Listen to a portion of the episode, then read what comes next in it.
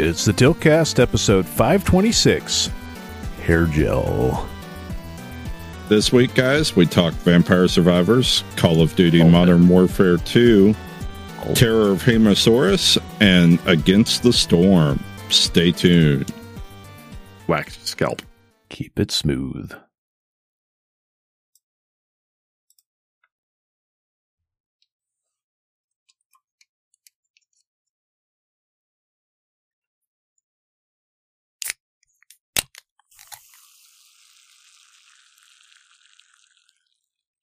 Yeah. Yes. Yeah. We're back. Ooh, it's That sounds Tiltcast. good. It's the Tiltcast. Um, it's an M rated show. I'm Nas. I'm Jason. I am Rusty. And with the three of us, you're going to get about 30 minutes of bullshit, Oh, shit. some games, and some news. Um, it is 50 degrees, 11:17 p.m. in the s- mid South It's it's On- not no on way. 11 on 11:5. It's not. It can't be. How how cold is it? 50. 50 degrees. You want to know what it is here in the Great White North? Probably 30. 62. oh, well, we got the cold front. yeah, well, that's coming. Well, it's now 60 and it's, it's falling. Um, it, it was 70, like no, 75 it'll be- yesterday. Yeah, no, it'll be 40 tonight. So the cold Yeah, I coming through actually right now. watched a fucking tornado. You watched a a, uh, tornado? Yeah, on a on a uh, storm chaser's camera last night down near the border. Oh, that. Oh, oh. You watched a tornado on TV. Oh, well, Oh, I was yeah. about to say. that's that's really Okay. exciting, Jason. I've seen tornadoes on TV as well. I've seen them on movies I mean- too. Uh, there's this movie There- called Twister. It's it's set in Oklahoma. The way that you framed that was poor. there, there there is uh there is something different about um you know like watching it as part of a newscast uh you know after the fact versus you're just watching the storm chasers video there's no audio or anything from him right because he's not he's not talking with the station he's literally just driving down the highway what tracking this storm Pointing a camera at a And- Twister. and here comes this tornado out of the fucking trees right across the highway in front of him you know Okay. I mean, I suppose. you're you're on his dash cam like just here it comes out of the blue nothing Uh, So that's kind of like watching live news. well, no, like down south, down very south, like on the Texas border, basically. Mhm. Um, we did have a tornado that wiped out several buildings in a little bitty town. But I, I, mean, mean, but it is weird for November. sucks.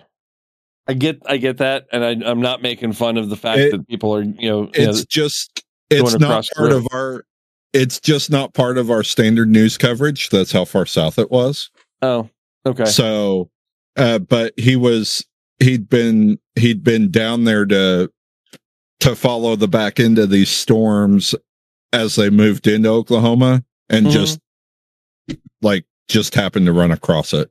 Okay. All right. Well, let's let's.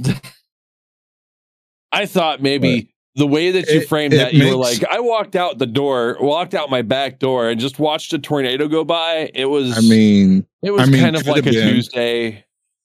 Could have been. Could have been. I did on my way driving home actually just drive right underneath some rotation because we had some slight rotation as I was leaving work. You know, I once drove home underneath some clouds too, Jason. No, I'm talking active rotation. Like we were under a tor- we were under a tornado warning for like all of 10 minutes before it died, but I'm I drove sure- underneath it. I'm pretty sure that some of the stuff that I've seen come out of these clouds up here would scare you.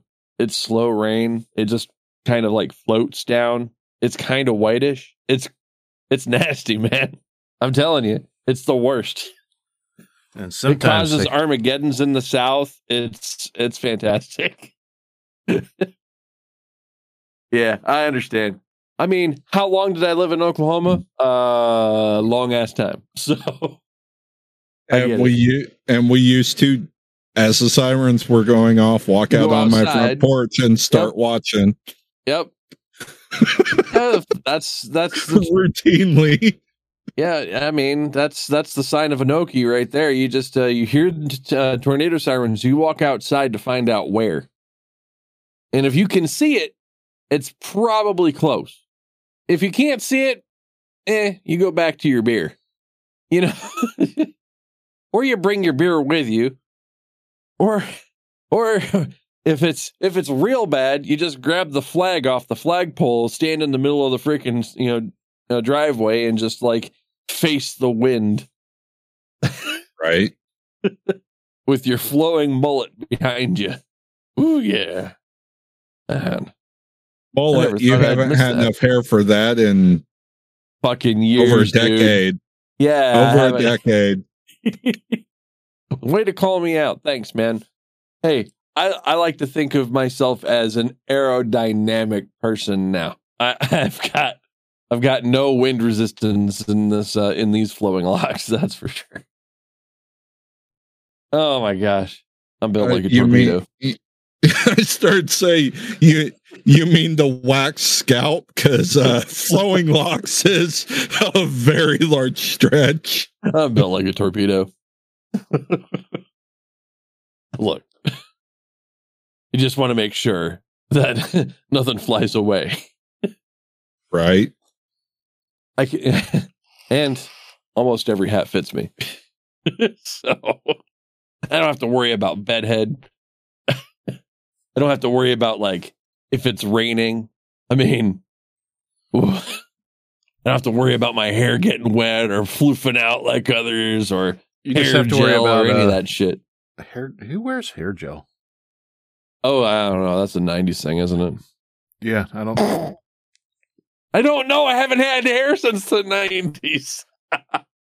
I mean, hair gel. pe- pe- people stopped wearing hair gel when Jonathan Taylor Thomas stopped being a teenager.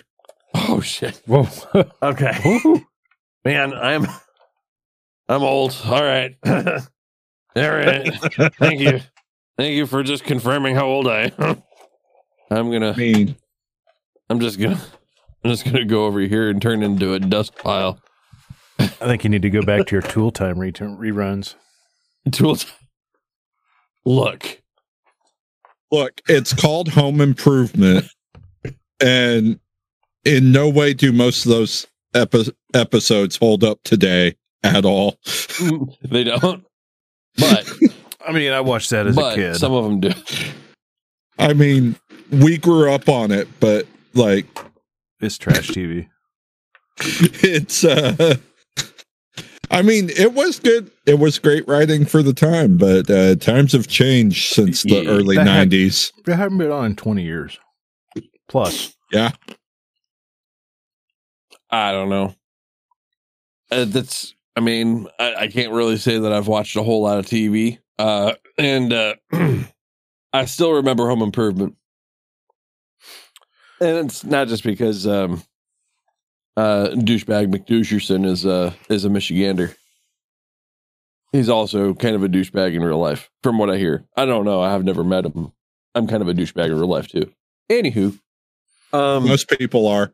But uh you you you think back to it though, that was like the one of ABC's like tentpole shows for like a decade. That's a that's a hell of a tent pole right there. Right? Well, Yeah, it's been two So, weeks. it has Um, been two weeks. Rusty, what have you been up to? I've been uh becoming gainfully employed. That's Uh, good. that's yes, yes. I started a new job. Cue and applause. I don't.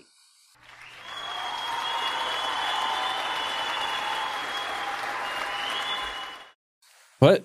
I said, I said cue applause.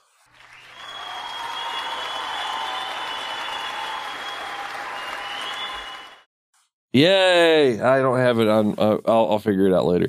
Um, that'll be in editing. Yay! Uh, so yeah, I am now The Oh, uh, uh, Thanks for saying that. I now have to find a sound sample for applause and insert it. Thank you. Sure.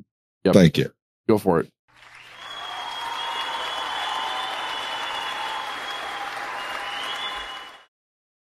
Edit that out. Um, we're gonna. I, I, I am an IT nerd, uh, so nothing really has changed. Um, but yeah, I, I just uh, just started a, a job as a uh, information technology technologist. Um, A technology Or tech- technologist of uh, information technology technician. So a tech I, tech tech uh, tech tech. I, I'm a I'm an IT tech. Uh, so yeah, I I I I turn things off and back on again and get paid for it. It's great. Um, the uh, the company I work for is redacted, but yeah, it's it's it's also a pretty good company. It's always it's always a nice ti uh, nice time when the uh, CEO makes a uh, you know an effort to learn your name on the first day. I shook his hand three times. That's to be fair. It took me three times to learn his name. So boom, we now know each other's names. But that's you know that. but I've seen him. It's one of those companies where you can see the CEO every day, uh, and Which, You know, which not- is rare. yeah, and you know, I mean, it's just like, you know, walk into the you know the lobby and he's standing there with a, you know, with a you know a cup of coffee or something like that, or talking to somebody else and be like, "Hey, how's it going?" I'm like, "Hi, I'm just going to the office." He's like, "All right, see you later." Or, uh, you know, you get an IT ticket to fix his phone. No big deal. Um, but yeah, it's a it's a it's a pretty good company. I uh I've got a pretty good uh I'm not just saying this because my boss might be listening. Hey boss. Um but uh yeah, it's it's a pretty good company. I'm I'm feeling pretty good about it. So, it's great to be actually doing something for once, like getting up every day and, you know, and uh trying to figure out what games you can possibly download on your fucking like dial-up internet. Uh was While you're at work. no, no. Well, yeah. I mean, I could set it up to download while I'm at work. That's a great idea. Thank you. Oh, did that that other game You- download last night? Ooh, I I bought a game last night just on a whim, and uh Because you I don't figured know you were going to you get a downloaded or paycheck. yeah. Well, I mean, you know, I had uh, yeah, uh, yeah, it downloaded. You know when it down uh, finished downloading When one o'clock in the morning. two Uh, so hours, it took three hours to download. f- You know, four four gigs. four gigs. Yeah. So I don't have the fastest internet, but that's usually about a two or three, maybe a two minute endeavor for me. yeah, yeah. So uh, the game we, uh, game I decided to pick up last night was Against the Storm. I'm pretty sure uh, Justin will will go over his experience with that game that made me decide, hey, fuck it, I'm going to go ahead and try it. Um, apparently Elden Ring decided that it wanted to do its update too, so that's that that's probably another reason why it took so long. Um yeah, I don't know. Uh fucking sometime sometime this month, hopefully, fingers crossed, I'll have my internet and then everything will be complete. My life will be complete. I'll I'll be gainfully employed. I can uh, afford new games and then I'll be able to download new games. So that'll be great. Uh, I am running into a problem with my PC though. I might end up having to buy, uh, you know, buy new uh, components. Yeah, that's no I'll talk It's- about. I'll talk about the new components because some of the stuff that you know that came out over the last couple weeks for uh, for technologies is kind of interesting. I'll talk about that in the less, uh, later half of the show. But I was running into problems where my machine wouldn't boot, and I'm troubleshooting it now. It'll boot only in certain situations, It'll what? and only huh? It'll what? It'll boot. Oh, god damn it. I hate you so much. I I really do. I was listening to last week's episode while I was finally posting it. I say last week's episode. It's two weeks ago, and the amount of uh, the amount of uh, can- clearly Canadian vernacular that Rusty is picking up and inputting into his speech patterns is pretty amazing. He can't say about, about. You know, Everything's butte. e- especially I when hate you uh, so much when I listening, do. especially when listening to you talk talk about your uh, apple pie. Fuck off. My apple pie is great. Thank you very much. I might just go get a damn jar just to fucking get through the day today. You guys are assholes. We know. Only a boot as much as you. ah, eat shit, you fucker. Ah, but yeah. I think you even said was- ma and pa um, in our last week's episode as well. But first 15 minutes is just I don't you weren't conscious of it. It's kind of like watching so you know how newscasters like get get uh training with their voice, right? For, to to erase their accent so they sound like they come from like freaking Nebraska. Right. Um it's kind of like watching them on like their social media or something like that speak in non newscaster voice and you realize they've been faking it the whole time Right. it's it's kind of like it's kind of like when you haven't seen somebody in a real long time they went from this like really tightly cropped dude to having a really grizzly beard and flannels i think he even mentioned flannel yeah we did talk quite a bit about flannel and layers layers layers Layers. layers you know those Yes. bases those bases that that uh evil scientists have Mhm. Um, yes. but yeah anywho anywho A- and anywho. But yeah, no, I'm gonna get me some flannel shirts here in a little bit. I was actually looking at them earlier today. I hate you so much. You uh, should go sharpen your axe and go grease the chainsaw. Grease? Yeah, I gotta grease it up. uh huh. Yeah, you're you're you're all douchebags. That's all they I do up there. They uh, they they mine maple syrup. they mine. they mine maple syrup, cut trees, and snuggle in their flannels. Oh my god, you're you're done. You you wouldn't survive in the north. I can wear sense. I can wear shorts to a respectable temperature. It's gonna be shorts today. It's gonna be shorts today. Yeah, just Alright, not well. flip flops. All right. Might actually have to get out my fall shoes. I've been wearing toe shoes for like nine months. you're uh you're not northern until you can walk out to the uh, uh to get your mail in your long johns in the middle of a blizzard I'm, I don't like wearing long johns. They make they make your uh make your vittles look weird. really yeah is that what you're worried about i'm worried about shit falling off you're worried about what it looks like I don't like I wearing mean, tight pants. I don't like having a dick print everywhere I go. Listen, listen, listen. A waffle pattern on your ball sack is better than losing your ball sack to hypothermia. that's what i'm saying I'm not talking about the pattern it makes on your junk. I'm just talking about the fact that they fit so tight that like it, it feels like you shrink wrapped your nuts and your Just junk and it just Be you're just be be be one with the bulge. and look you Be gotta one you, with the bulge. you want that bulge to survive the winter so well and then it gets really cold and so everything hibernates so it's just like a, a mass of a mass of nuts and twigs.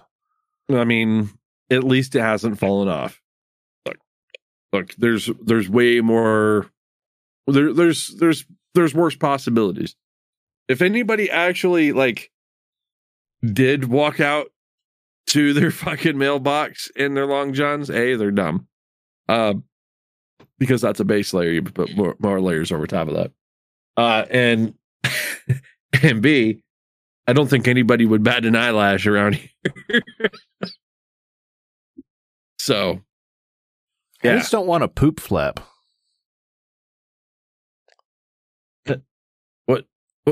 what, what was that? I don't want My poop, robot internet decided that robot right then. I don't want a poop flap. Oh, dude, they do make those. You know that, right? Yeah, so you don't have to take your long johns off from the top and like go all the way, like completely disrobe down to your ankles to take a take a dump. It's not that. It's it's not that. They used to, you know, it used to be, uh, I don't know, you know, back in the day, before my time, the uh uh the guys that lived up here, they would sew themselves into their winter onesies, their their red butt flaps, as as you call it, and uh, that's what they would wear all winter long. They they uh they they got ripe. Let's just say they got ripe. Uh, but yeah, they never took that shit off because uh, you didn't want to uh, you didn't want to lose the dangly bits. Jason's uh, showing off his uh, his Nerf gun that also has magazines. Oh, is that why my fucking internet went decide to, uh, decided to go uh, fucking robotic? Yep. I can't uh, I can't show off my Nerf guns because if we all went fucking decided to do um to decide to do video, my my fucking potato internet would just go. Well, but you've got a you've got a uh, a work order set up for the end of the month after Thanksgiving, um, to get yourself some higher speed internet, right? Yep, one thousand down, two hundred up. I should be perfectly fine to do all kinds of shit while doing podcasting. So it'll be uh it'll be grand. It's not here yet, so I can't count on anything. But a thousand down will be bigger, th- uh, better than I've ever had on any other service. It's in fact going to be Be like 200 times those- faster than what you have today. Yeah, and it's going to require me to uh, come up with a you know non-standard home network solution for that kind of speed. Otherwise, I'm just basically leaving it, you know, leaving a bunch of that you know that uh, bandwidth on the table. So, yeah, that's the kind of thing that requires a a switch that uh, costs like three hundred plus dollars just to be able to serve it. I mean, it depends on how many devices you, you need a thousand router. down on. Well, Because we have a lot of devices that need a thousand down. not all not all Your- of it. your I mean, game what we're going to do game is we're, con- your we're- game I'm going to segment it. Your game So- consoles and your computers need a thousand I want to segment the the bandwidth so that you you know so that I can have all of the you know standard devices basically using you know half of it, and then you know be able to put you know 2.5 to you know each of the main machines. That way, we never have to worry about you know download speeds or you know bandwidth again. I figured So- you'd want it more dynamic than that. So, like in my house, the way that I did it, I, I still have an old switch. It's at hundred down, but the where what's segmented at that switch is this room because I'm never going to need over hundred down in this room because it's my work computer, the the uh, podcast computer, right? So that's how I have that segmented, and then I have. Um, I did have that to my Steam Link as well for over my network. But then in the the main room, anything that's like, I got a router that has um, gigabit ports on it, right? So that's connected to my computer and to my game con my, game console because in my uh, TV receiver.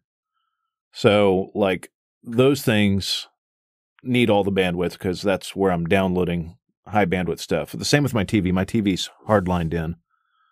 Um, I did decided not to go with Wi-Fi on the TV with it being five feet from the router.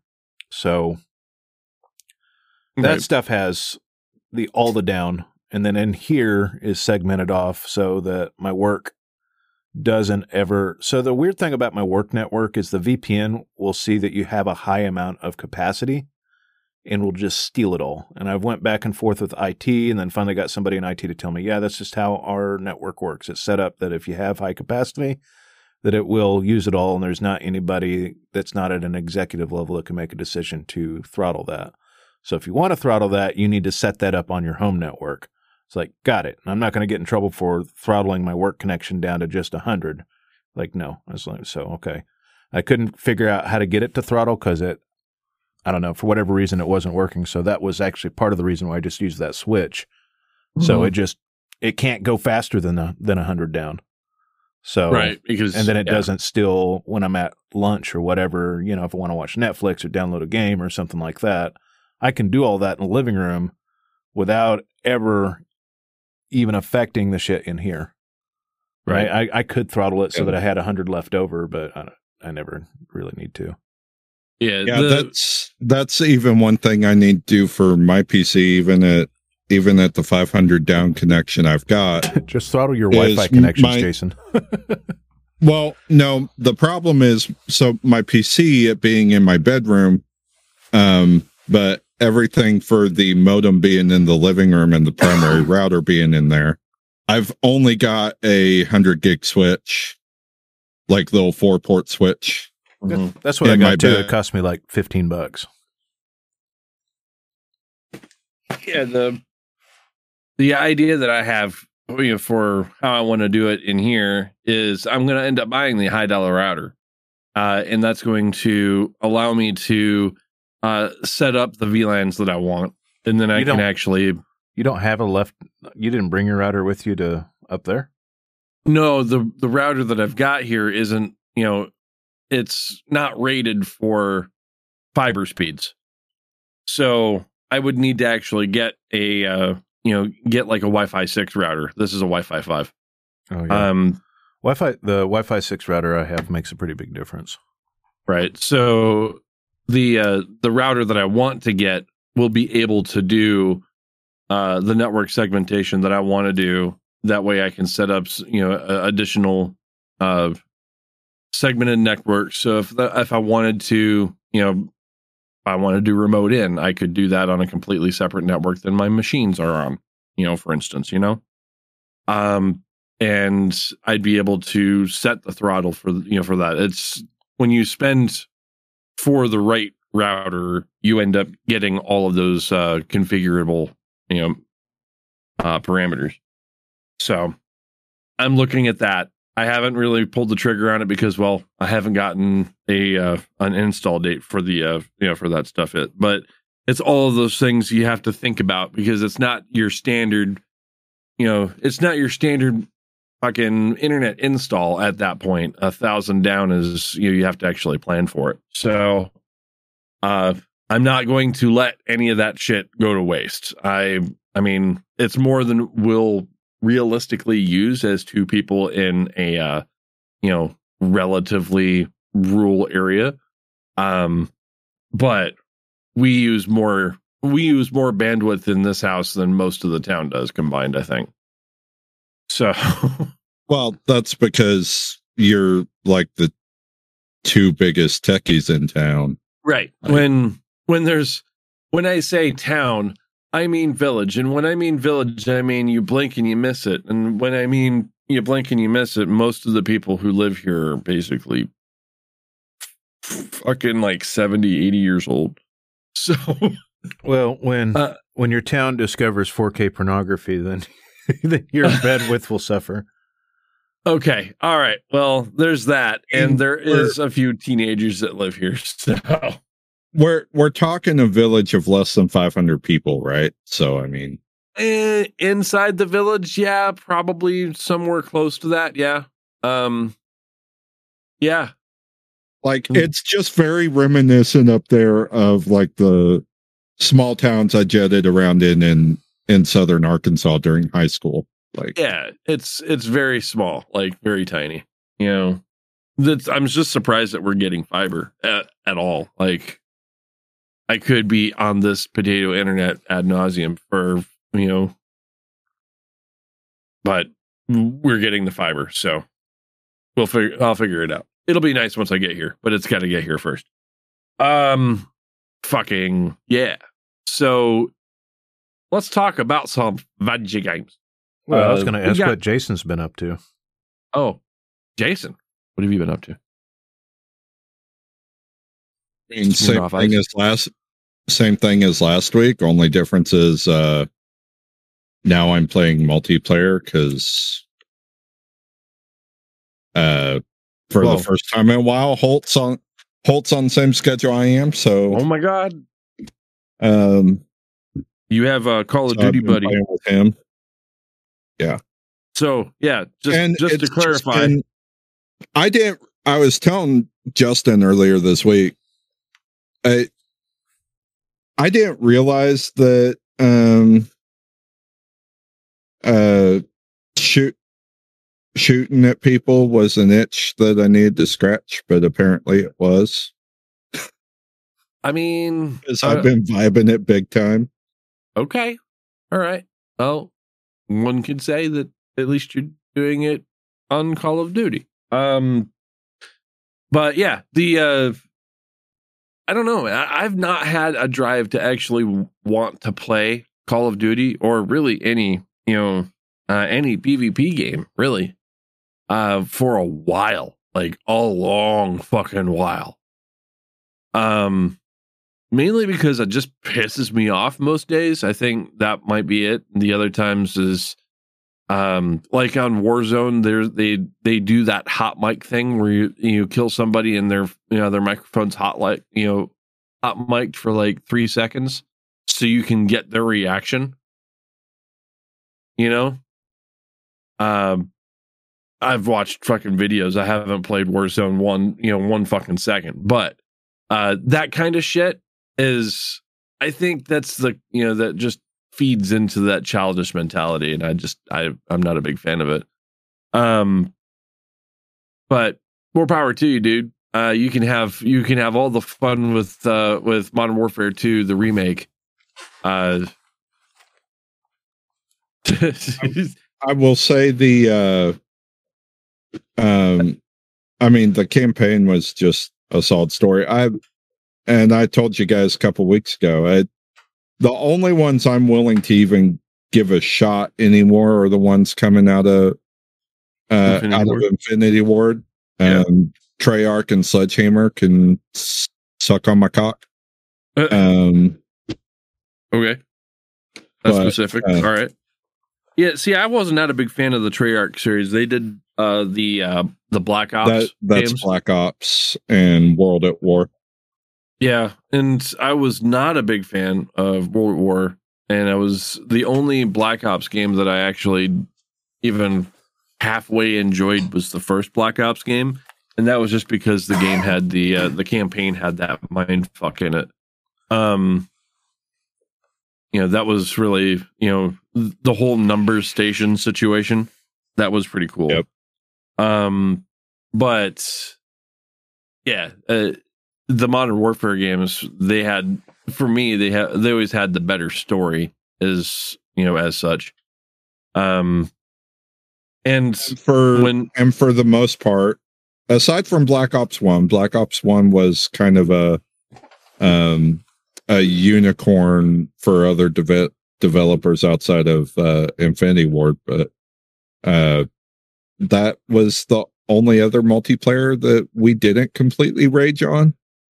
I kind of hated uh, Black Ops multiplayer, honestly. Um, because It- for it me, was just the two game modes. What was it? Stick and sticks and stones. And there Yeah, was one other one. Sticks and Stones, I think, was was one. I just remember there being one gun that I liked in multiplayer, and that was it.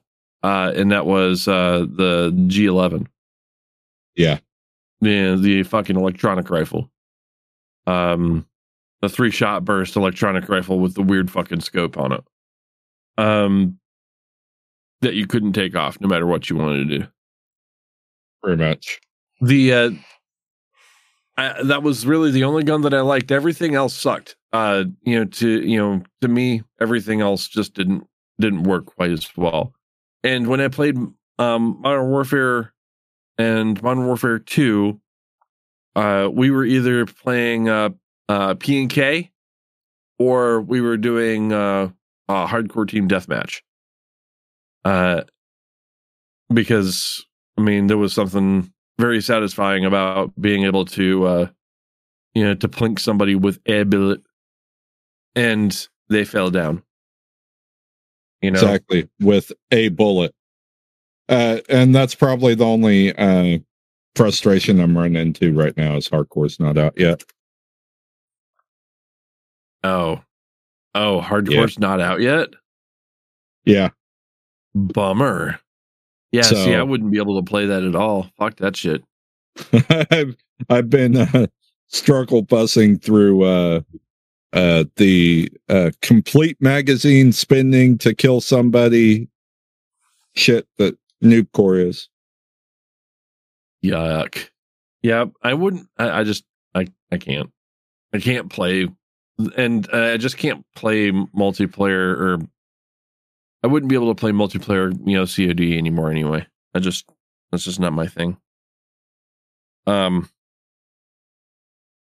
I'll either play co-op or I'll play, you know, single player offline or whatever. But you know, the call uh, the Call of Duty games they don't have a good enough campaign to justify the entire cost of the game uh for what you know what little you get in the campaign right? Uh, you buying that game for the multiplayer that's a big portion of what you're paying for. So that's more than half of that game i would not be able to you know you know get any enjoyment out of if i put put my money down on it Pretty much, yeah.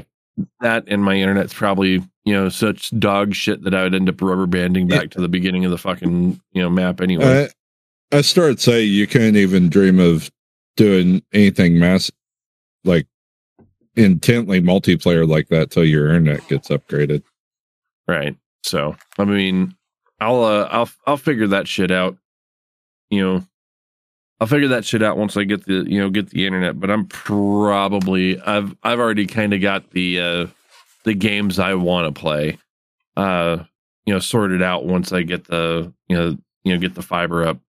I'm gonna uh you know get my turn on my fucking PlayStation Plus, and I'm gonna basically go through a bunch of fucking PlayStation games that I've wanted to play for a while um get that going until some of the PC games come out uh and that'll probably get me through the rest of this year uh just in you know just in doing that cuz of course you know God of War Ragnarok is uh is is a thing um and that's going to be uh that's that's not out yet is it No. that's coming That very comes- very fucking soon I Ninth. start to say, yeah, that comes out this month. So Right. That comes out next Wednesday. So by the time, you know, by the time that this comes up, it'll it'll probably be out. By the time we record next, it will be out. And I wanted to actually get through uh 2018 before I did Ragnarok. Uh that's just a that's just my own personal goal. So basically I'm going to be staying away from the fucking internet. Anything that has to do with God of War, I'm just gonna look away. Um you know for you know for the next month or so um but if i can get god of war to actually download over the next three days on my playstation i might be able to you know Why don't you just get it on disc? that. what's that Why don't you just get it on disc? because if you buy a game on disc you still have to download the fucking game anyway But then you can loan it. Well, I guess i Cam lives did buy you. it on disc i bought it on disc you know a while back. Somebody still has my disc. It's in oklahoma. Somebody has it. I know they do because i don't have it. Earlier, you were talking So- about that God, War, that God of War. that god of war yes. Oh you want me to buy ragnarok on disc? Well, So I guess it doesn't matter because Cam's there anyway. Mm, right. Right exactly. And he's you know i th- I'm, i imagine he's going to want to play i don't know What happens if you get Um, another place? what's that What happens if you get another place? what if i if i get another place Yeah. A, that's probably not going to happen. Uh, and and B, um, What if he gets married? if he gets married, I'm sorry, buddy, if you're listening to this, but if he gets married, that would be a fucking like that's that's going to be a fucking miracle. I'd see this years off, is what I'm trying to say. Things happen faster than you realize. I'm just saying. Well, up here, yes, but I mean, we've gotten past the age of 17. If he hasn't gotten a you know a chick and gotten her pregnant by 17, there's you know, there's a large window. Um, the age of 17 is uh, is the average age for uh, becoming a mother in you know in our little town. Um, that's that's how boring it is up here. Um, so he's gotten past that age. He's not a dad yet, and uh, yeah, I'm I'm just I'm just gonna say I'd see it uh, a ways out. But by that time, I'm hoping that the you know that if there's going to be a third God of War, we'll be talking about the third God of War at that point. I'm just saying. We pretty much basically so yes you know said to each other, yeah, we're probably going to be single for the rest of our lives, and it's it's way way easier you know to deal with at that point. So, yeah, it's a we're we're just we're setting up a gamer house. We'll have a streamer house. We're going to be two big fucking geeks in the middle of North uh, North Country. So we're already kind of setting ourselves apart from you know from the crowd here. so I've come to terms with it. I think he's come to terms with it. I'm not worried about it. But if you want me to buy uh, buy Ragnarok on disc so that I can send it to Oklahoma for you cheap fucks, Oh All no, right. I was. I guess. I found out that I couldn't spend uh, my Best Buy reward certificates on my payment, so I'm just going to end up buying it. That was actually on my list of things to do today. Was buy that with my free Best Buy money. Whatever, dude. I'm gonna go ahead and buy it on uh, off of my Amazon rewards now No, because I bought that TV I will and not I be spent. outdone by Best Buy uh, rewards. I was. I go- will not be. Well, I've got two hundred dollars in certificates. I need to use them. Well, Yeah. And uh, you need to use them before they fucking expire because that shit's got an expiration date. I know it's got a it's got a month from now and they expire. So I got to spend two hundred dollars at Best Buy, and all the shit I want is not on a console, so I don't know what the fuck to buy. I've I've got rewards cards I can or rewards money on on on this. I'm just gonna buy rewards. I'm gonna buy a digital code for digital money for with my you know with my fake digital money. That's how that works, right? I don't know. Well, I'll say that over here, um, it's been two weeks. Mm. Things and stuff have happened at work. Work's been really stressful lately, um, and I can't really get into that at all. But um, that being said, and having an extremely stressful and crazy week at work this week, um, did go ahead and actually, I'm working on printing a bunch of photos that I've taken at shows throughout the year and creating pieces to hang in the house that have a whole bunch of uh, memories attached to them. Right, I got some pretty decent photos.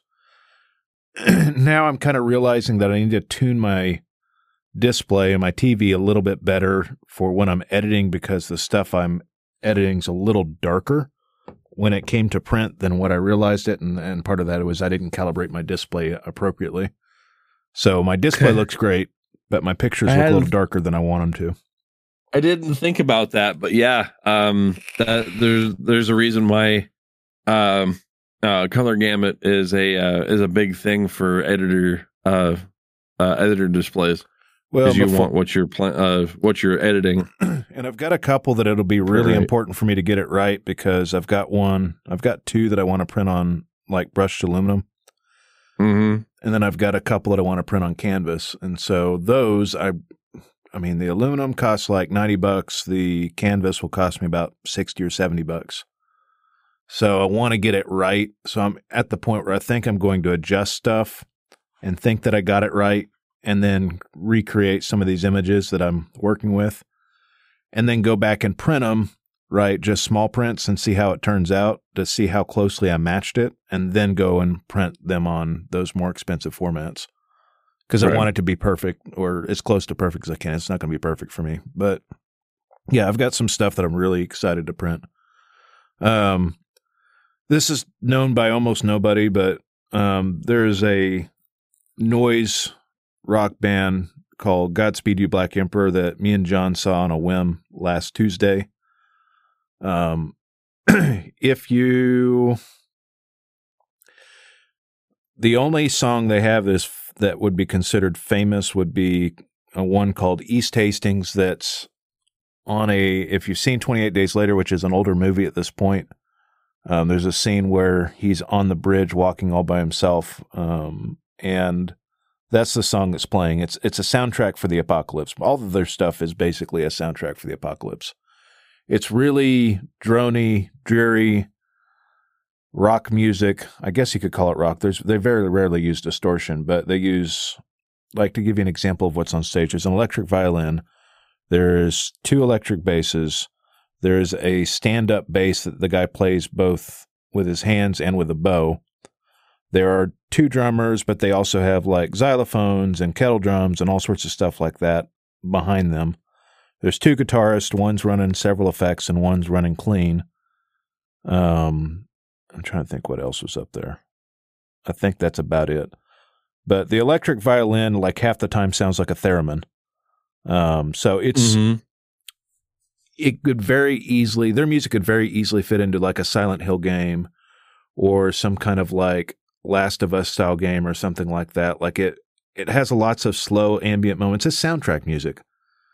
Um, so like there's lots of slow ambient moments and then there's really huge build up moments that kind of come rise into a cacophony. It's kind of like a modern orchestra is kind of what I would describe it as, but it's a little noisier than that. Um, but it's really, for me, it's really, really good. And uh, John was a remembered liking them, and he was like, "Okay, well, that'll make up for the Bauhaus show we missed and the Damned that we missed this year. So I'm going to go ahead and I'll go with you because the tickets were like thirty bucks for balcony seats." Um, so we went, and he's like, "Yeah, the merch looks okay. I don't think I'm going to get any merch." And then after he left, John spent like almost two hundred and fifty dollars in LPs. He just bought Wow. all of them. He's like, "I want one of each." He's like one of like a CD, and then a an album. He's like, "No, I want a copy of every album on LP right now." So Damn. yeah, he got like I think I think they have seven or eight releases, but he got seven or eight releases on vinyl, and they're all like heavyweight, slow art, like half speed RPM vinyl, so they're like really highly detailed. Um, which Sweet. actually I, I would love to borrow some of those from him to, once I get a record player again because the the other crazy thing is the LP versions have different versions of the songs. They're different recordings and different sessions. And sometimes some of them have different movements. Some of the stuff on them are longer or shorter, and there are different tracks. So it's the same concept. Like eight, 70% of the album version on CD versus the album version on LP is the same, but they're two different recording sessions. So, which is hmm. pretty freaking crazy. But yeah, it's it's like art rock for art rock's sake, right? Um, but it's an experience, right? Uh, my buddy, I ran into my buddy that I go to, a, been going to concerts with for 20 years up there. He brought his 10 year old with him, and his 10 year old has the most music knowledge of any, more than most people I know because he's hyper focused on music. And uh, since he's been about seven, we've, he's probably been to about 30 shows.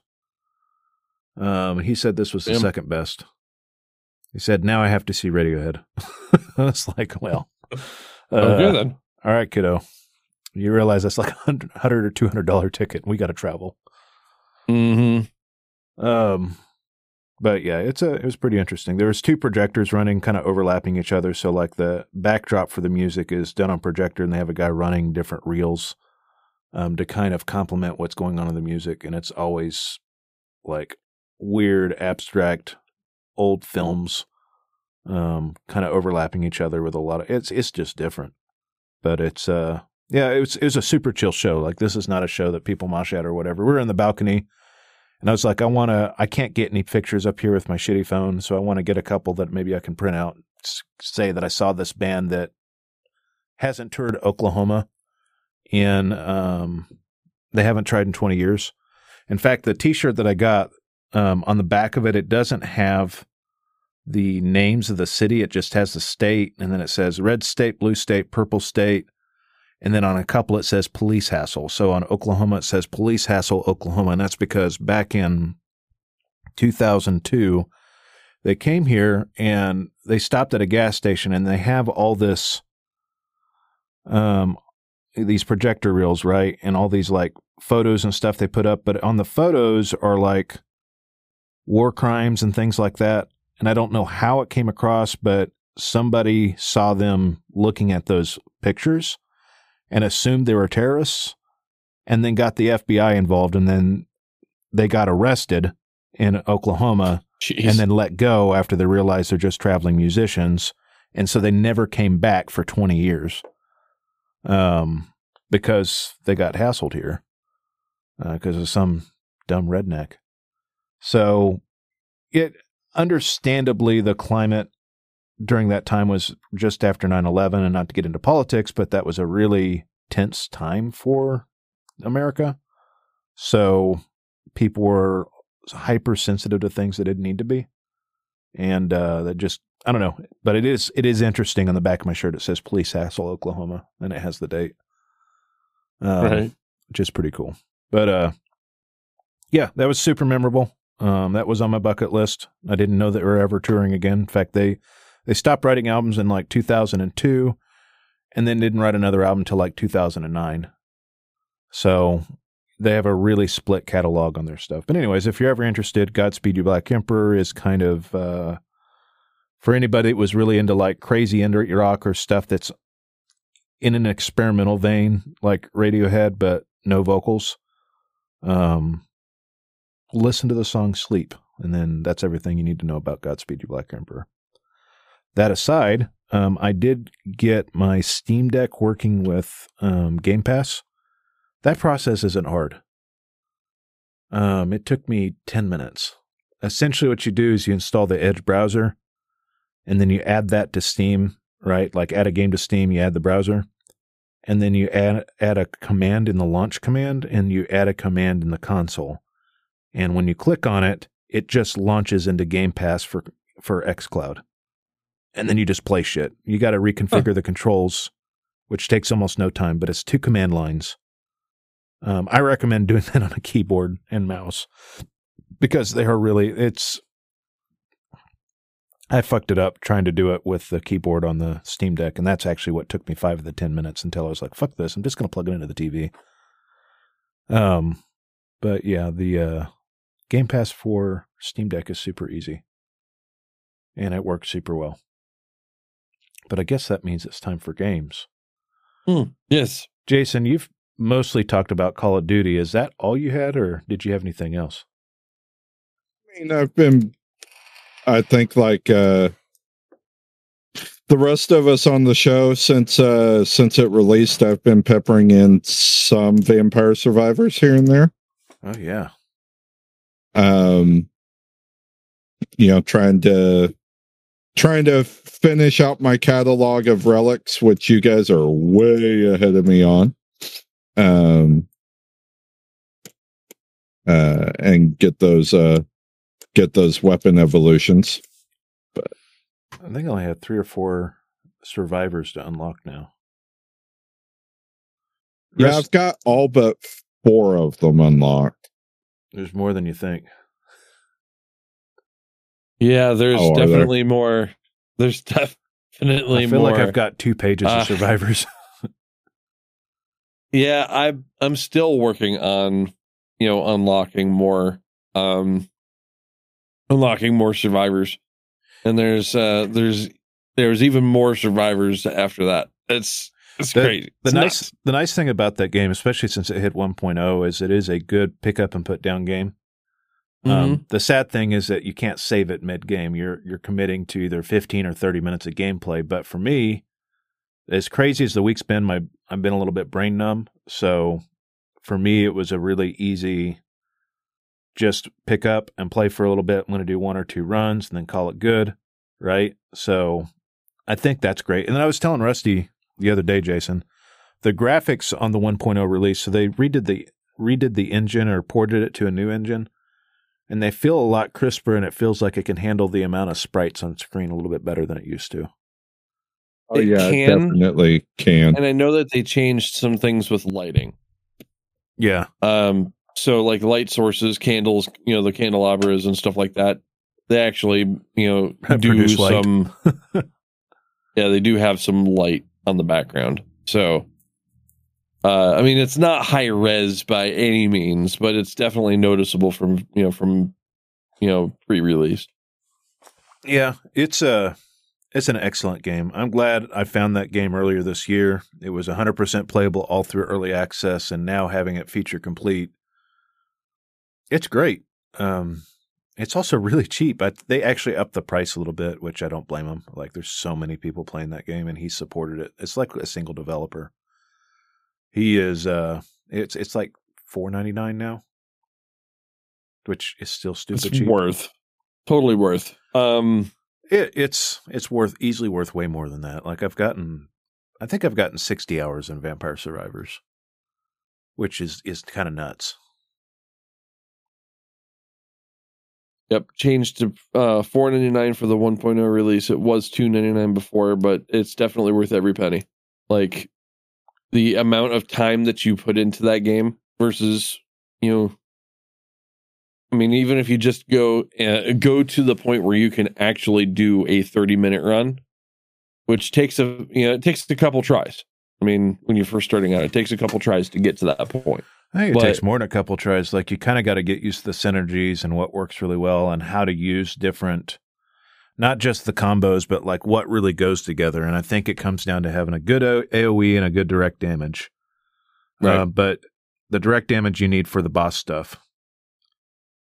Right.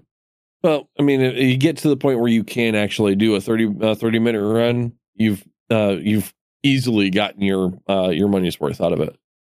Um, and then uh, from there, it's like going through and trying to you know, to find all the relics, or or trying to find all of the weapon synergies, or uh, unlocking all of the survivors, or something like that. That's you know hours and hours and hours of gameplay for five bucks. It's worth it. I mean, when when you've got a uh, uh, when you've got an indie game like this that essentially is the definer for an entire genre of other indie games trying to copycat it. I mean, kind of like a Souls like there's survivors likes out there. Yeah, there is. And- there's not very many. Oh, good yeah, ones. there there's already like a survivor.io for mobile. Right. Exactly. So if you're that actually came out defining an- before. a type of game, I think you've done something right. Well, the, so the a lot of people say it's a uh, kind of a copy of a game called Magic Survival, which is on Android, and is actually worth it. It's a good game, but it is it is still different. It's the same concept. You are the bullet hell, essentially, right? Mm-hmm. Um, but that that game in general, um, Magic Survivor is is good. Um, okay. Well, and it's free.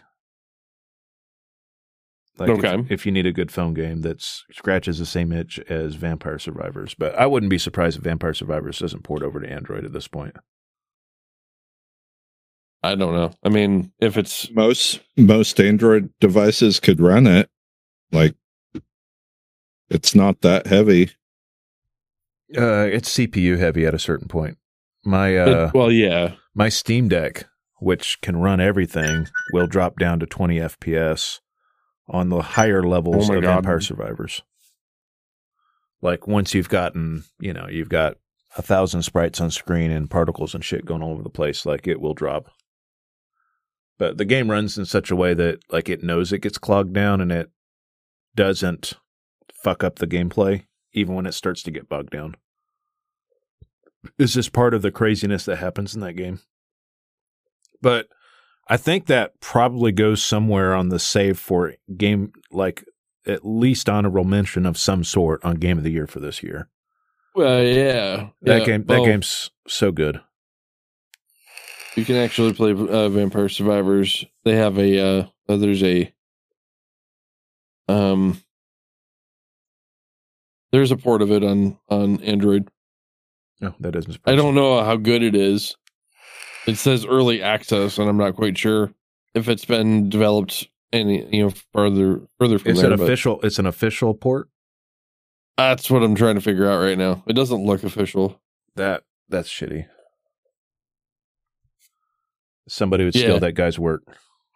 Basically, yeah, Like he he landed on on bottled lightning. Like right, right. I mean, definitely. Well, people have been trying to you know capitalize on you know on Vampire Survivor's success by doing the survivors like I mean, any, anything that you if you just type into you know in in your Steam library uh, and you just look for shit games. I mean, look in your uh, uh, discovery queue. Eight uh, after about eight thousand of them or so, you start to see a bunch of these really shit you know survivor games. Well, we can give you the ones that are worth a damn. Like Boneraiser Minions is pretty good. It's not as good as Vampire Survivors, but it's pretty good and also pretty cheap.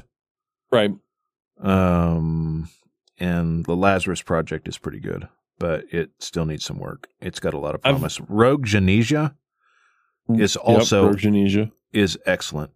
Um, I've got a couple of them that I've uh that I'm watching right now. Uh the uh there's uh Soulstone Survivors uh which looks you know pretty decent. I haven't tried it because it hasn't come out yet. There's a prologue for it. Uh and I just haven't downloaded it yet. Um oh, I think the that actually comes out like Tuesday or Wednesday. I've I've been Yeah. watching it and I've been thinking about playing it. uh so there's there's that um what was it uh there was uh there was another one that uh that I was watching and I can't remember exactly where it was. I've got so many damn games in my uh in in in my backlog here. Shit. I don't know. Uh it's it's in the it's in here, but there's a few of them. Um Well, I've and got of course, uh, 20 minutes till dawn is actually, you know, pretty decent too. That's not really exactly the same because you can aim. Right. True. You can aim a little bit, but yeah. Um, Twenty minutes or you done is can- also alternatively, you can hold down space and it, uh, uh, it auto aims for you. I will say that I did finish some games. Um, Mhm. I finished Terror of Hemasaurus. That game's not very long. I want to say about five hours long. So if you can get it on the cheap, it's good. It has some replayability that you can play it like co-op. It's essentially Rampage, but a lot of really fourth wall and tongue-in-cheek references to um, itself. Um, it's essentially shit on me. yeah, it's a, it's it's legitimately funny. Um, I found myself Right. laughing more than a few times while I was playing it. Um, I don't know that it's worth. I think it's like twelve dollars. I think it's worth about eight dollars. Is probably a good price point for it because it's literally just Rampage. And for those of you that don't know what Rampage are, I guess the only people who really know what Rampage are, are people in their late thirties or forties. Um, it's a game where you I played a dinosaur and you destroyed a city as a side scroller, kind of beat 'em up kind of thing. And it's essentially the same thing, but It this just goes just crazy. dinosaur. You could have, you, You could were- have the ape. You're um, you're a kaiju. Yeah, you were a kaiju. Yes, basically. It it was playing off of the idea of uh, of Playing uh, Godzilla. Godzilla and King Kong. Yeah. You were you were a Gojira. Um Gojira. so that being said, um Terror of Hemasaurus, if I had to give it a rating, gameplay loop and entertainment value and everything, probably about I think it's because it's short, probably about a th- 3.7 out of 5. Um, if it was longer, they had more content or things to do, I think it'd be great. I think it'd be great if you put it on an and installed it on like a uh, a Steam cabinet, right? Like if you did an arcade deck and you had something for people to play while you had people over. If you're in that weird niche realm of folks that could do something like that, I think that would be cool. But um, yeah, it's it is what it is. Another game I'll You talk just about. need to save the world from uh, monkeypox, right? Uh, they yeah, and I did that by just killing a lot of people. Um, yes.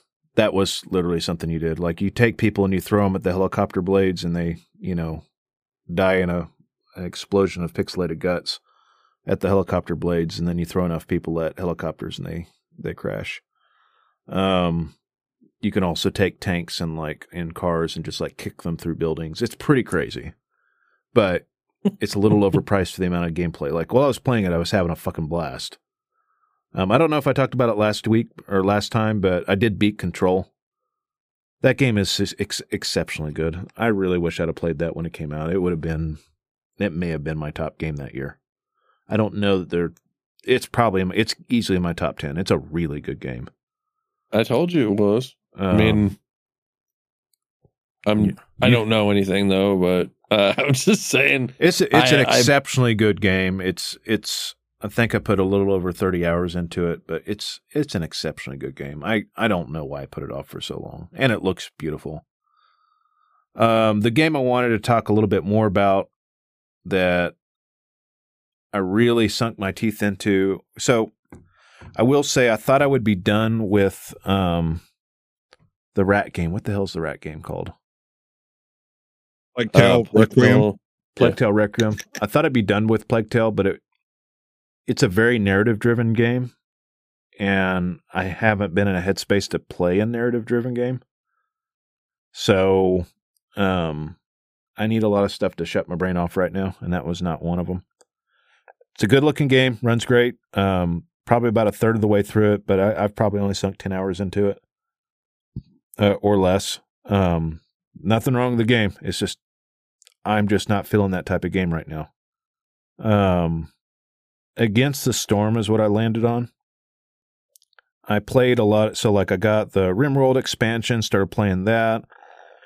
Realized I need about another 50 hours in the run that I was in for me to really, really take it to its max potential, and I just wasn't 100% there when I was playing it. It it's RimWorld's a really slow paced game, right? It has moments of just sheer insanity, but the in between for quite a while can be pretty rote.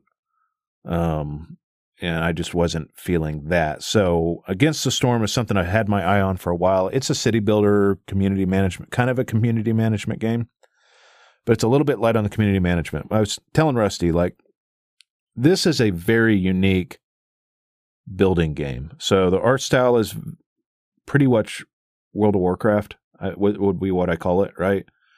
I don't know what the engine is, etc., but that's what it feels like. It feels like World of Warcraft's engine. So everything's really clean, but also kind of simple, with really bl- a really bright color palette. And it's a roguelike survival builder with continuing progression. So it just says play. You don't have a save state, or your game's always saving. There is it's it's like playing Iron Man mode 100% of the time because your run is the whole game. And you're going to have some failures and you're going to have some successes and the game builds on those failures and successes. Every map takes a little bit over between an hour and two hours to complete but it'll start you off and it'll essentially say there's like a tech tree right? But you unlock the tech tree as part of your permanent unlocks and as part of the progression unlocks within the run so when i start off you're in this little bitty grove, right? This a little clearing with a hearth, and the hearth is what keeps all of your villagers warm. And that warmth is necessary for them to all survive. There's a storm where it's either constantly drizzling or storming. And when it's storming, it has different modifiers as to what it does to your villagers. Sometimes that storm may include hail and it starts killing people outright. Uh, that storm may be some of the it may trigger random events in the land and you might have like poisonous gas that comes across and just starts killing people. Um, it adds a, a metric shit ton worth of modifiers to it when the storm is going on. During the drizzle though you have positive modifiers. So maybe when you're producing herbs maybe it produces you produce like 300% more. So early on when you start off you don't have to worry about it as much until you get into the later game but it's good to take note that those modifiers affect the gameplay. And on the harder maps, it becomes a lot more important to really pay attention to those modifiers so you get the most out of your run. But essentially, the the loop is is you start off, you start building your habitations for your people. You build a lumber or like a, a deforest, a lumber yard essentially, right? And you go to town like clearing out these little areas and you use that wood to fuel your hearth and you use it to build buildings. And then you start to build up your industry to produce different things, whether it be more complex foods or trade materials, etc. And then you'll get these orders that come down that'll say, all right, so we need 10 packs of luxury goods. And if you do that, you're going to get um, 10 harpies for your workers. And you've got all these different races that help out. So you got, as far as I know, it's harpies, humans, lizards, and beavers. I totally heard that wrong. What did you hear? I heard har- uh, herpes. Oh, no, no herpes. but once you get that, you can't get rid of. Yeah, once you get, you know, but they all have their own needs, right? So, like, if the weather affects or the food's not right or they're bored, etc., those people will leave. But anyways, you have this meter on the bottom. You've got your your wind meter, the blue meter, right, which is affected by the things you do for your people, the things you do for the queen, and then on the bottom you've got the queen's wrath, which is always growing at a steady rate, and then some things increase the rate. So every time I discover a grove, it increases the the hostility meter, which also increases the queen's wrath. And then every time you open up a grove, there'll be pockets of resources in there, and there might be events in there. So maybe it's I didn't figure this out till last night, but like there was this one event that released um, like a plague of termites, and it had a timer counting down on it, which meant that I need to drop everything I'm doing and go address that termite th- problem. Termites will eat through all of my building supplies or all of my wood building supplies, essentially, which I need to keep my fire burning. And what happened is I didn't pay attention to it, wiped out all my building supplies, wiped out all my fuel supplies, which wiped out my hearth. And within five minutes, half my population was dead um, because they had no warmth and it's a kind of like a brutal survival thing. So ended up solving the event and then slowly coming back from that to win. Um, I did have one that I lost where there was this pit that opened up in one of these glades and it said, and you know, there's a timer. It says in nine minutes, um, they're going to unleash a plague of ga- gas that's going to kill everything within a 20 tile radius. Well, I highlighted that. 20 tile radius was literally my whole village. I didn't pay Oof. I didn't pay attention to it until about five minutes, and then I kind of caught on to what was going on. And then I didn't have the materials I needed to close up the pit. So I just watched the timer count down. I was like, I wonder how bad this is going to be. And it wiped out my entire village. I should have paid attention to the event. And I lost that game. By losing that game, I gained a little bit of resources, but not very much. It doesn't eat into your existing resources for your permanent unlocks, but it does like I didn't get very much XP, etc. And I don't know the full limits of how bad that hurts you every time you lose. Um, but I lost, right? There's a whole lot more than what I'm just saying with this because then there's a whole overmap, and then the overmap you unlock these deeds. So as you basically get achievements in the game, that gives you extra XP, um, which unlocks different technology trees and different modifiers to your game that help you. And then as you complete each map, you get certain resources that you use for those permanent unlocks. So there's a really good game loop there. Um, every map's a little bit different. All the biomes are pretty very different, right? Like I did this one that was coral, where all the trees look kind of like coral. Um, I did one that was very mountainous and everything had lots of rocks and some like scrub brush, and then I, there's the typical forest biome, which is the normal one. But as you as you play, like there are, there's just always an unlock. There's always something driving a sense of progression. Um, there's always a sense of urgency in what you're doing, and sometimes you're like, okay, well, I'm not producing anything here, so now I need to quit production here because these are the things that will help me complete the objective, and the objective is ultimately what I'm going for um, to complete this game. And it always lets you pick the easiest versus the hardest mode. Um, so you can always kind of go back and forth on how you want to play it. It's an excellent building game. I haven't had this much fun in a building game, and it's it's it's like it's engaging. It's always got you thinking about something. It, I was looking at reviews that on Steam that kind of summed it up, and one of the things that said in a lot of like building games, you kind of get to the mid to late game, and then you just kind of watch your city survive. and do its thing, and then you don't really do anything other than just to bask in the radiance of your perfectness. Um, because there's always like an objective going on in this game with things that you need to do, it kind of forces you to hot plan things on the fly.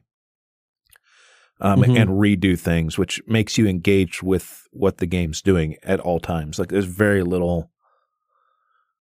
there's just very little small pockets of time where you're waiting for something to complete. Most of the time you're engaged with the game. And most city builders aren't like that. Most city builders are, let's let the simulation run for a minute to kind of catch up with the, the plans that I laid out. Um, if I lay out too many buildings, um, I'll just be strapped on resources for a really long time. So you kind of want to plan out what you're going to do. Like you can set limits on production for. It's like I was making these larger houses, which take planks instead of just logs, and I figured out how many planks I needed, paused it, went to my lumber mill, set it to produce exactly that many, and then no more. So that way I didn't waste the logs, which are also feeding into my fuel for my hearth that was keeping everybody alive. So, like, just little things like that, like the buildings themselves will refund you some resources if you destroy them. And sometimes that's necessary to keep your your community alive. So it's not uncommon for me to set down a resource extracting node of some sort, right? And then I run out of the resource for me to go through and just destroy it because I don't see any more of that resource. Or just use one particular type of building and then move it around the map as needed because you can move it at no cost um, and just move it wherever I need it to extract resources. The same things like the lumber, the wood cutting houses or whatever you call those. Those woodcutter camps you can move wherever you want, and you're constantly moving them closer to the edge of the wood that you want to push forward on. You can even set it to where it'll only chop down the trees that you select. So you select kind of like the path you want your your woodcutters to go. Okay. So you're always branching out. You're always doing something. You're always engaged. I've it's a city builder that actively engages you, and that's just not common. And it's also relaxing at the same time. Uh, music's pretty good. Sound effects are really good. Like everything about the game is is good. Uh, the only reason, if you're into these type of games, that it might annoy you is it might annoy you that there are time limited goals and there are failure points. If that's not what you're looking for, then this is not the game for you. The art style might drive you bananas too, but like everything clicks for me. This is right now for for building games. This is like easily one of the best out there. It's a full feature game that has the tag early access on it, and I can't figure out what part of it's early access. Like, what are they going to add to this? Like, it's it's great the way that it is. So, yeah, against the storm Ooh. for four and a half out of five. It's fucking amazing. I uh it was enough for me to download it last night and I'm I'm kind of looking forward to playing it. So that was uh I mean his his description was enough for me to go and spend hard-earned cash on it. Yeah, and you don't have to earn that much cash for it. I think it's was it like fifteen bucks or less. Yeah, it's it's not too uh, it's not too bad. I mean, if you're getting a decent amount of playtime out of it, go for it. Yeah, I can see my there's I've just scratched the surface of it and I think I like already have six or six or so hours in it and I just got it yesterday. So I don't know. Do we want to take a break? Uh sure. Sounds good. All right, folks, we'll be back.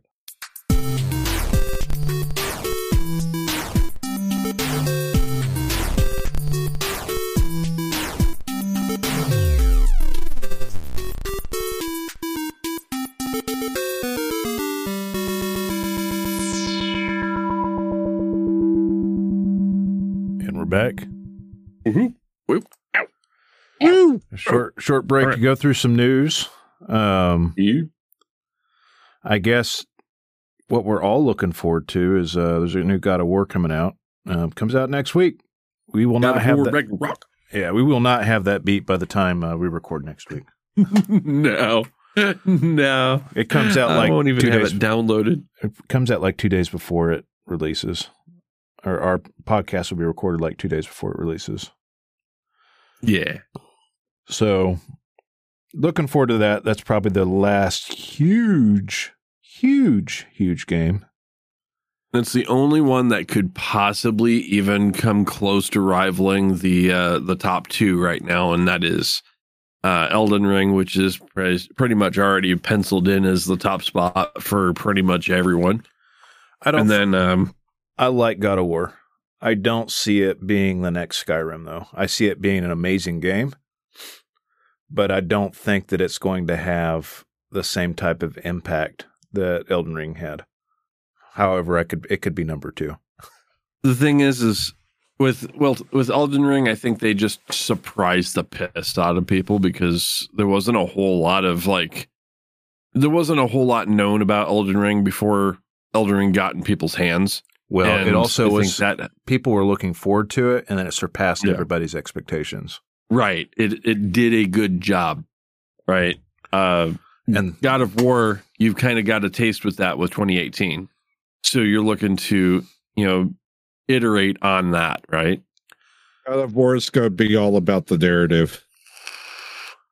Well, that and it looks like they've changed some things with the combat and added a little bit more verticality and some move, you know, some more movement abilities, which you know, 2018 definitely needed. Uh, so I'm looking forward to it. I want to, uh, I want to get my hands on it, and I noticed, you know, just going through some shit that uh, that preload is actually live for it right now. Um, let's see. Uh, the uh the size for the PS4 is larger than the PS5 for some reason. I'm not quite sure exactly what the the whole you know whole problem is there, but it's 106.8 gigs on PS4 and 84 gigs on PS5. Go figure. weird. Yeah. Um, but that is a big boy uh, as far as as game size is concerned. Uh, way more than they can put, you know, feasibly on a disc. So buying the disc wasn't going to help me any a- a- at all. Uh, so we're gonna go ahead and uh, and just uh, do uh, do that on the on the on the digital. I'm pretty sure. Um, mainly because I want to get it preloaded. Right. Uh, so I'm yeah, just if I can buy that now and get it preloaded, then you know, then maybe I have a good chance of getting at least a day of of uh, playing it before we record next. Jason. You don't have a you have a PS4. You don't have a PS5, right? Right. Well, that sucks. I'm gonna say Yeah, I was gonna say I'd loan it to you after I was done, but but you're gonna want to buy it on PS5 yeah, for you know for the pretties. yeah. I need more things for the uh the good TV that I just paid off. Yeah. Oh, that's nice. But yeah, it's that's what uh, that's a thing. So you can go ahead and uh, and pre-purchase if that's one uh, one game that you know for a fact you're going to buy. Which I mean, that's the only time I would ever, you know, su- uh, suggest pre-ordering something is you know you're going to buy it anyway. Um, don't buy it. You know, don't pre-order for the fucking freebies that they you know that they tried to shove down your throat pre-order because you know you're going to buy it. Um, pre-order because you're on, you're like me and you have potato fucking internet and you want to have at least a week worth of download time. Uh, for me, I I have the extra Best Buy bucks I need to spend. So for me, it's one of those. Just I don't know. I I'm I may go super lazy and just have it delivered, but ordered off Oh Best Buy's God. website because I don't want to get. I don't. I've got yeah, well, you still week. have you still have the option for the internet, uh, or you know, have that shit. If it, if I had anything delivered up here because it has to go through, um, uh, I don't know, some form of like, it's got to be checked by fucking you know the the passing moose. Uh, everything is delayed by at least a week up here. I mean, I just had a t-shirt that I had ordered fucking 2 weeks ago delivered today. Uh and yeah, it took an extra week to get here because it had to be inspected by the moose. Anywho, um we've got let's see. Uh God of War preload. Uh on the topic of PlayStation, uh, I saw that there was uh, some additional talk of launching the PS VR 2. Uh, so It's overpriced. it's way overpriced. At $549.99, you too can have a VR headset setup that costs more than the PlayStation 5 itself. Um, And did you get a look at the stats on it? I didn't get that close into it, but I am looking at uh, I'm looking at information right now. You, the charging station for it is 50 bucks and is not included. Um The reason I ask all that is you can get the Quest 2, right? Not the new Quest, Right. but the Quest 2 for probably at this point under 200 bucks since the new one just launched.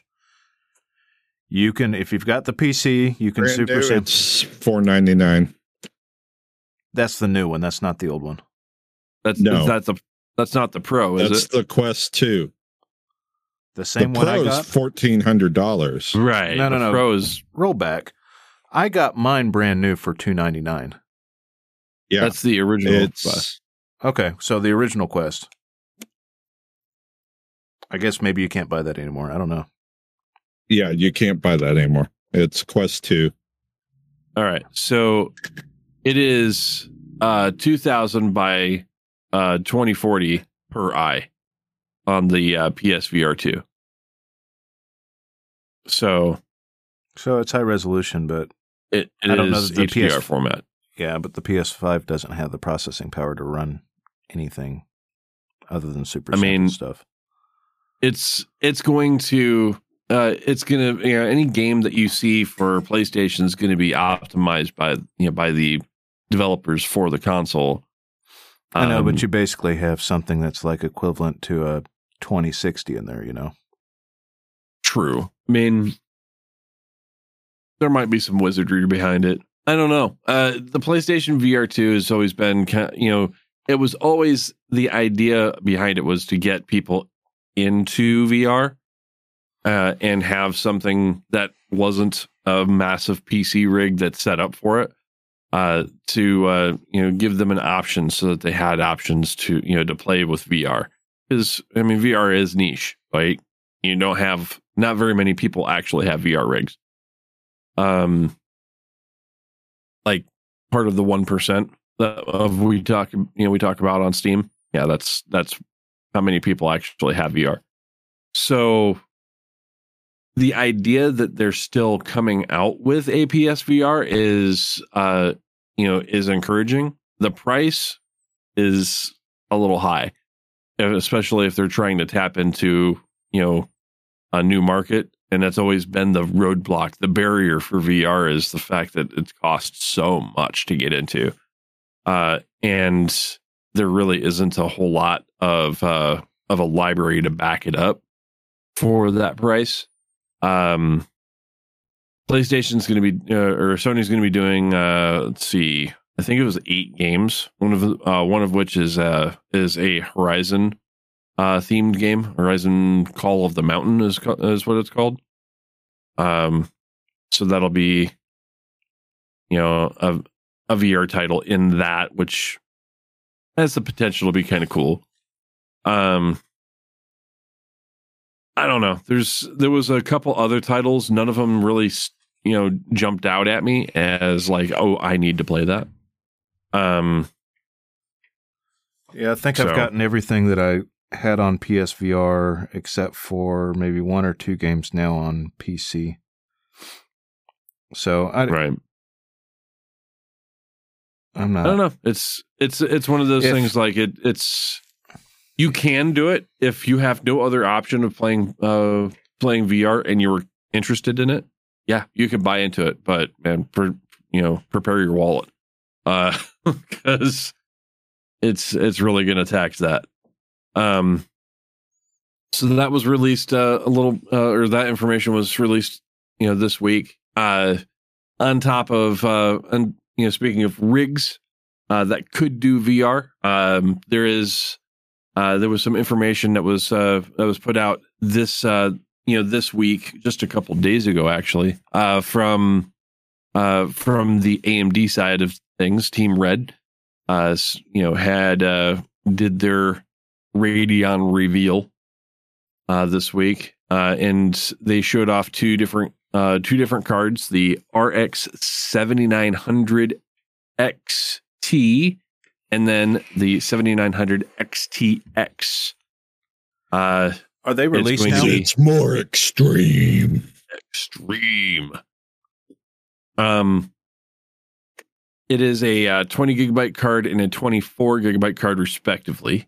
Uh, the the the thing with uh, the the name convention is it goes back to their you know a uh, an older style uh, uh, Radeon naming convention Mm-hmm. um, you know, from back in the day. Uh, the big thing with uh, the these cards is uh, their price and performance. Um, they're built off of a chiplet design, you know, running off of uh, a, a previous process. So they're using a uh, a cheaper process and using their chiplet and Infinity Fabric uh, design, which is the first time that they've done that for video cards. Um, and that makes it so that they can uh, they can get more out of a uh, uh, silicon wafer.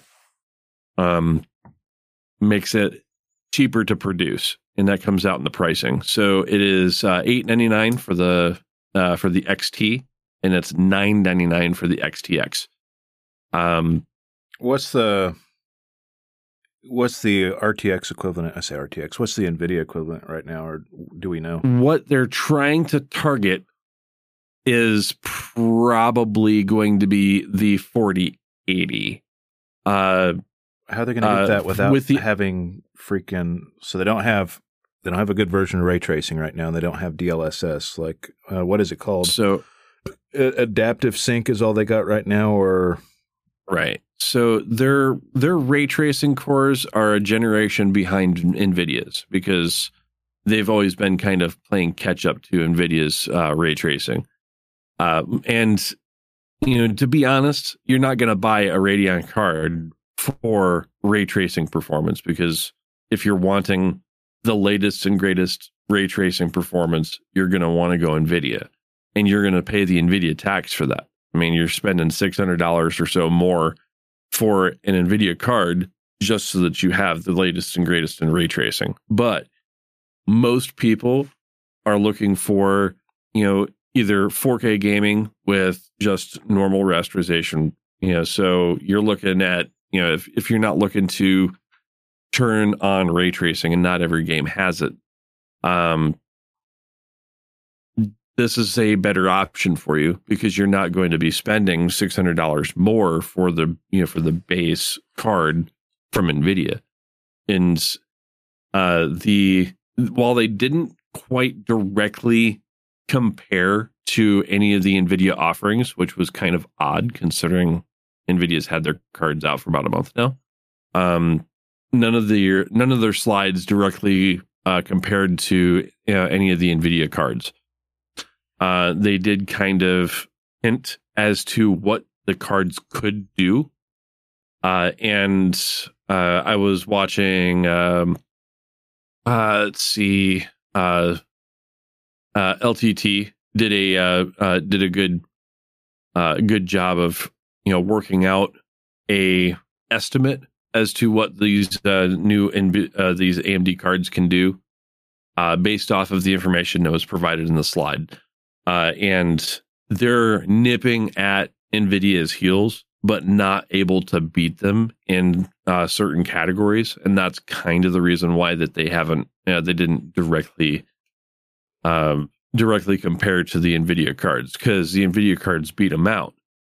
But if you put the prices, you know, if you if you put a dollar sign next to each one of those uh, those points, you get more out of the uh, AMD card for the uh, for the price. You know, because you're spending nine hundred. I mean, still a thousand dollars for a video card is fucking crazy. Like years ago, we would think, man, you're that's nuts. I mean, I mean, Um, I got that Titan, but that was because I had a really good friend that got it for me. Right. And, you know, thinking about paying a thousand dollars for a card fucking like, you know, six years ago, eight years ago, fucking like you'd be like your mind would be blown. But now a thousand dollars is the cheapest version of those cards, you know? Uh and you know, the base version of Nvidia is fucking fifteen hundred, sixteen hundred dollars. So yeah, you're you're looking at of a, a pretty crazy amount of uh, money these days just to get into vi- uh, into a good video card. Uh, but man, uh, AMD's offering right now, just in these two uh, in, in these two models that they show, uh, if they even get kind of close to you know your normal your normal 4K uh, uh, rendering for for gaming provided that everything else is good like their driver support and everything is you know has gotten better over the years but you know provided that they've got you know everything else working at you know at full at full speed AMD might be the way to go if you're not looking for ray tracing. And if you are looking for ray tracing you know then you're going to be paying the you know the green tax. Uh, and then nvidia's uh, uh, NVIDIA's you know answer to DLSS is uh, they're going to have a new iteration of that coming out early next year, uh, which is promising to improve uh, improve the um, uh, the performance of these cards uh, by another uh, 1.5, I think it was, up to two, depending on the game and the implementation of you know of the of the new tech. So, and that's going to be based off of, you know, game developers and which ones, you know, actually put that tech in. Right. So we'll see. Uh, you know, there's a lot of future proofing going on here. There's a couple things that's going, you know, that's, you know, that AMD is doing that, you know, NVIDIA didn't do, like adopting DisplayPort 2.1, even though their cards are not going to be able to, you know, to do, you know, 480 hertz 4K, you know? Uh thing things of that nature. Um it's it's a good option right now and it's a cheaper option than nvidia and i think that's what they're marketing for. We'll see how it I- works. It wasn't even a year ago that I was in the camp of needing to go at that option versus where I am today. right you know and i mean thousand dollars is a lot to ask and fucking sixteen hundred dollars is way more than most people really want to spend on a video card. Uh you know to get you know decent performance. That's why you know that's why i've said i mean if you're looking for a video card now and you don't necessarily need the fucking latest and greatest of everything you know look at last gen. You know look at the 3000 series and nvidia cards. You can get them for you know try to get them new or get them used and you you know uh get them used from somebody else that you know not from fucking ebay because they could have been in a mining rig. Um Yeah, when I finally decide I want to, like the next thing I'm buying right now is a camera. Um, right. So that makes total sense. Yeah you want to get a camera if you're going to be doing those collages the Yeah, next, no, next thing you do after that you'll probably end up getting some Ado- you know, adobe creative cloud at this point, yeah, just after really having to really play with a few images just because digital zoom sucks, like the next Right. big thing I'm buying is a camera and it's not going to be uh, a cheap offering. I think the ones I'm looking at are around $3,000. So that's that's what I want and then in the late late next year or maybe the year after that sometime in 2024 is when I'll get a maybe look at these new cards because everything I'm throwing at my current rig right now is getting destroyed. So uh, not destroyed in a bad way. Like everything's working right the way that I want it to work. So I don't see a real reason to get better than I am. In fact, so like not digging way into it, but just where I'm at right now, like the display was probably the biggest upgrade that noticeable upgrade in, in all games that I got. Mhm. Um, even over the graphics card, and then finding a display that had G Sync. Now, granted, there are some things with this is my review on having an OLED for PC gaming and, and a rather large one, a 65 inch. Um, the one thing that happens is I've left a few of the safe settings on it for whatever reason. I, like the, the warranty I got covers any kind of burn in, so I shouldn't be worried.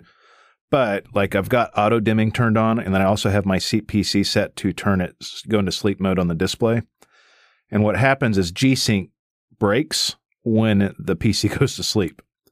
So I had to find a program that would restart the graphics driver and resync the um, the handshake on the HDMI cable to make it work. Mhm. Um, so every time the PC goes to sleep and I wake it up to game, I need now need to reset my graphics drivers. That being said, though, like Control, running it on ultimate settings, like every setting turned up to 11, and running it in 4K, and running on it. I still ran DLSS because I don't know why you wouldn't, but running it on DSL, DLSS quality, not performance or balanced or any of those other things. On that game, running at 80, 90 FPS at 4K. I don't currently like we had some issues with uh, the Vermintide beta, but it was also an unoptimized beta.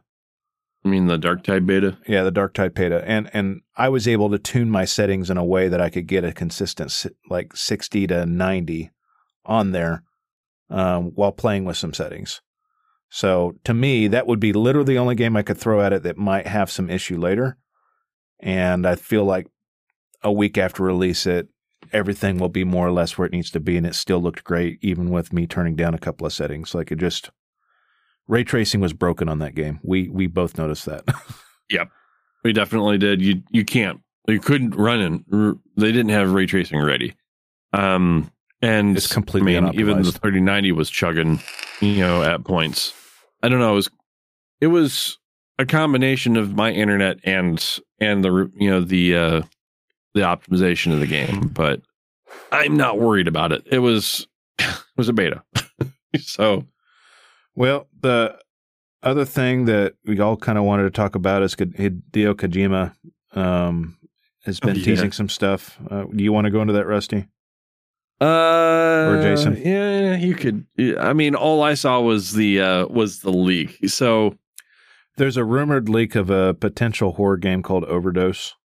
yeah, and it's it's kind of hard to find, kind of not hard to find. There's a video of a guy recording on his phone, recording a tablet of somebody else streaming it, and he's not wearing a shirt, and his tablet is reflecting his nips.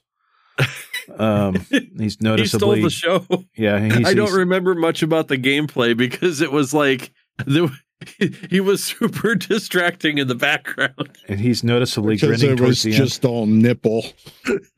He's noticeably noticeably grinning at the end. Yeah, Um, I don't know that he realized how much of his shirtless self he was recording, but he, he's he's become a, a, little bit of a sensation himself. everybody um, has mentioned the fucking nipples at this point. the the shirtless guy is is now he's now an NPC someplace. I'm pretty sure of it. Uh yeah. But yeah, you can find it. The uh it's really just like a couple minutes uh, of gameplay and it really doesn't show too much of anything outside of like it's it's your standard horror fare, right? You know, dark room, you know, ch- you know, uh, character flashlight, right? You know, running away from, you know, something. We, you don't even really see what that something is. And honestly, the biggest, you know, the biggest ooh ah moment of the whole thing was the fact that it, you know, you know, was the last five seconds where the the the title card came up. That was it. That was the big, you know, big reveal. So, uh, there was uh there was a little bit of a confirmation. I think it was uh Kojima had said something about there was a game that he was uh, that he had always planned to make. Um, you know, but hadn't really, you know, did any or did said anything about it. So we'll see. Uh, let's see. Yeah, uh, his quote was, uh, "Yes, there's a game I have always wanted to make. It's a completely new game. uh, one that no one has ever experienced or seen before. Uh, and I'm not sure if that's relating to this game or not. So, I've talked about it in past episodes, but the thing about Kojima is he's just so inherently original and commits so much to what he does. right. And the fact that he's staying independent so he can do what he does will means that we'll potentially get another like Death Stranding or something like that that is different enough from everything else that you know it keeps gaming fresh. And I feel like he's been continuing to keep games fresh for a while, and I appreciate it. Right, I, I really right. do hope he doesn't sell out. Yeah, well, there was there was one other thing that I saw was uh, that he regularly gets like these outrageous fucking like numbers thrown at him to you know you know to buy him and his company. You know, since Death Stranding was you know it was as big as it was, and just his clout from you know the Metal Gear days, right? Um, he's got you know he has rejected those offers to stay indie and the fact that you can think of kojima games as you know the fucking the studio as indie is kind of crazy uh, kojima productions is indie i don't know He's just it's independent. as triple a of indie as you can get i guess Well, Ninja, the Ninja, what is it? Team Ninja is also technically indie yeah i guess he's, they're Microsoft. technically i guess i don't know man you start uh, you start looking at premium indie there's there yeah, you go they're, they're like triple A. the. They're triple A indie is what they are. Right. Anywho, Jason, did you find anything that we didn't mention? Nothing that's nothing that's too big of note. There is uh of course the the ongoing uh showdown between Xbox and PlayStation regarding uh the the Activision buy and you know whether or not PlayStation's going to get to keep Call of Duty or not. Oh yeah Um, of course, Phil Spencer saying, "Yeah, we're not going to ever take that away," and PlayStation's coming back saying, "Yeah, no, they're only guaranteeing three years. We don't buy it." Um, yeah so there's that. Um, also on uh, on the PlayStation front. So since they launched the uh, tier subscriptions, PlayStation has apparently lost a couple of million subscribers really to PlayStation Plus. Yeah. Um, you mean you mean uh game pass to uh, playstation is is that what you mean Yep. okay Now, that said, we don't. Uh, nothing's been confirmed on if those if those are actually lost subscribers or uh or if those were conversions to uh new tiers but um when you're talking about 2 million versus 47 million you can cry me a river. You still got plenty of subscribers. I think and if if i had to wager a guess as to what the situation is people are going back to work. Yep. that's it.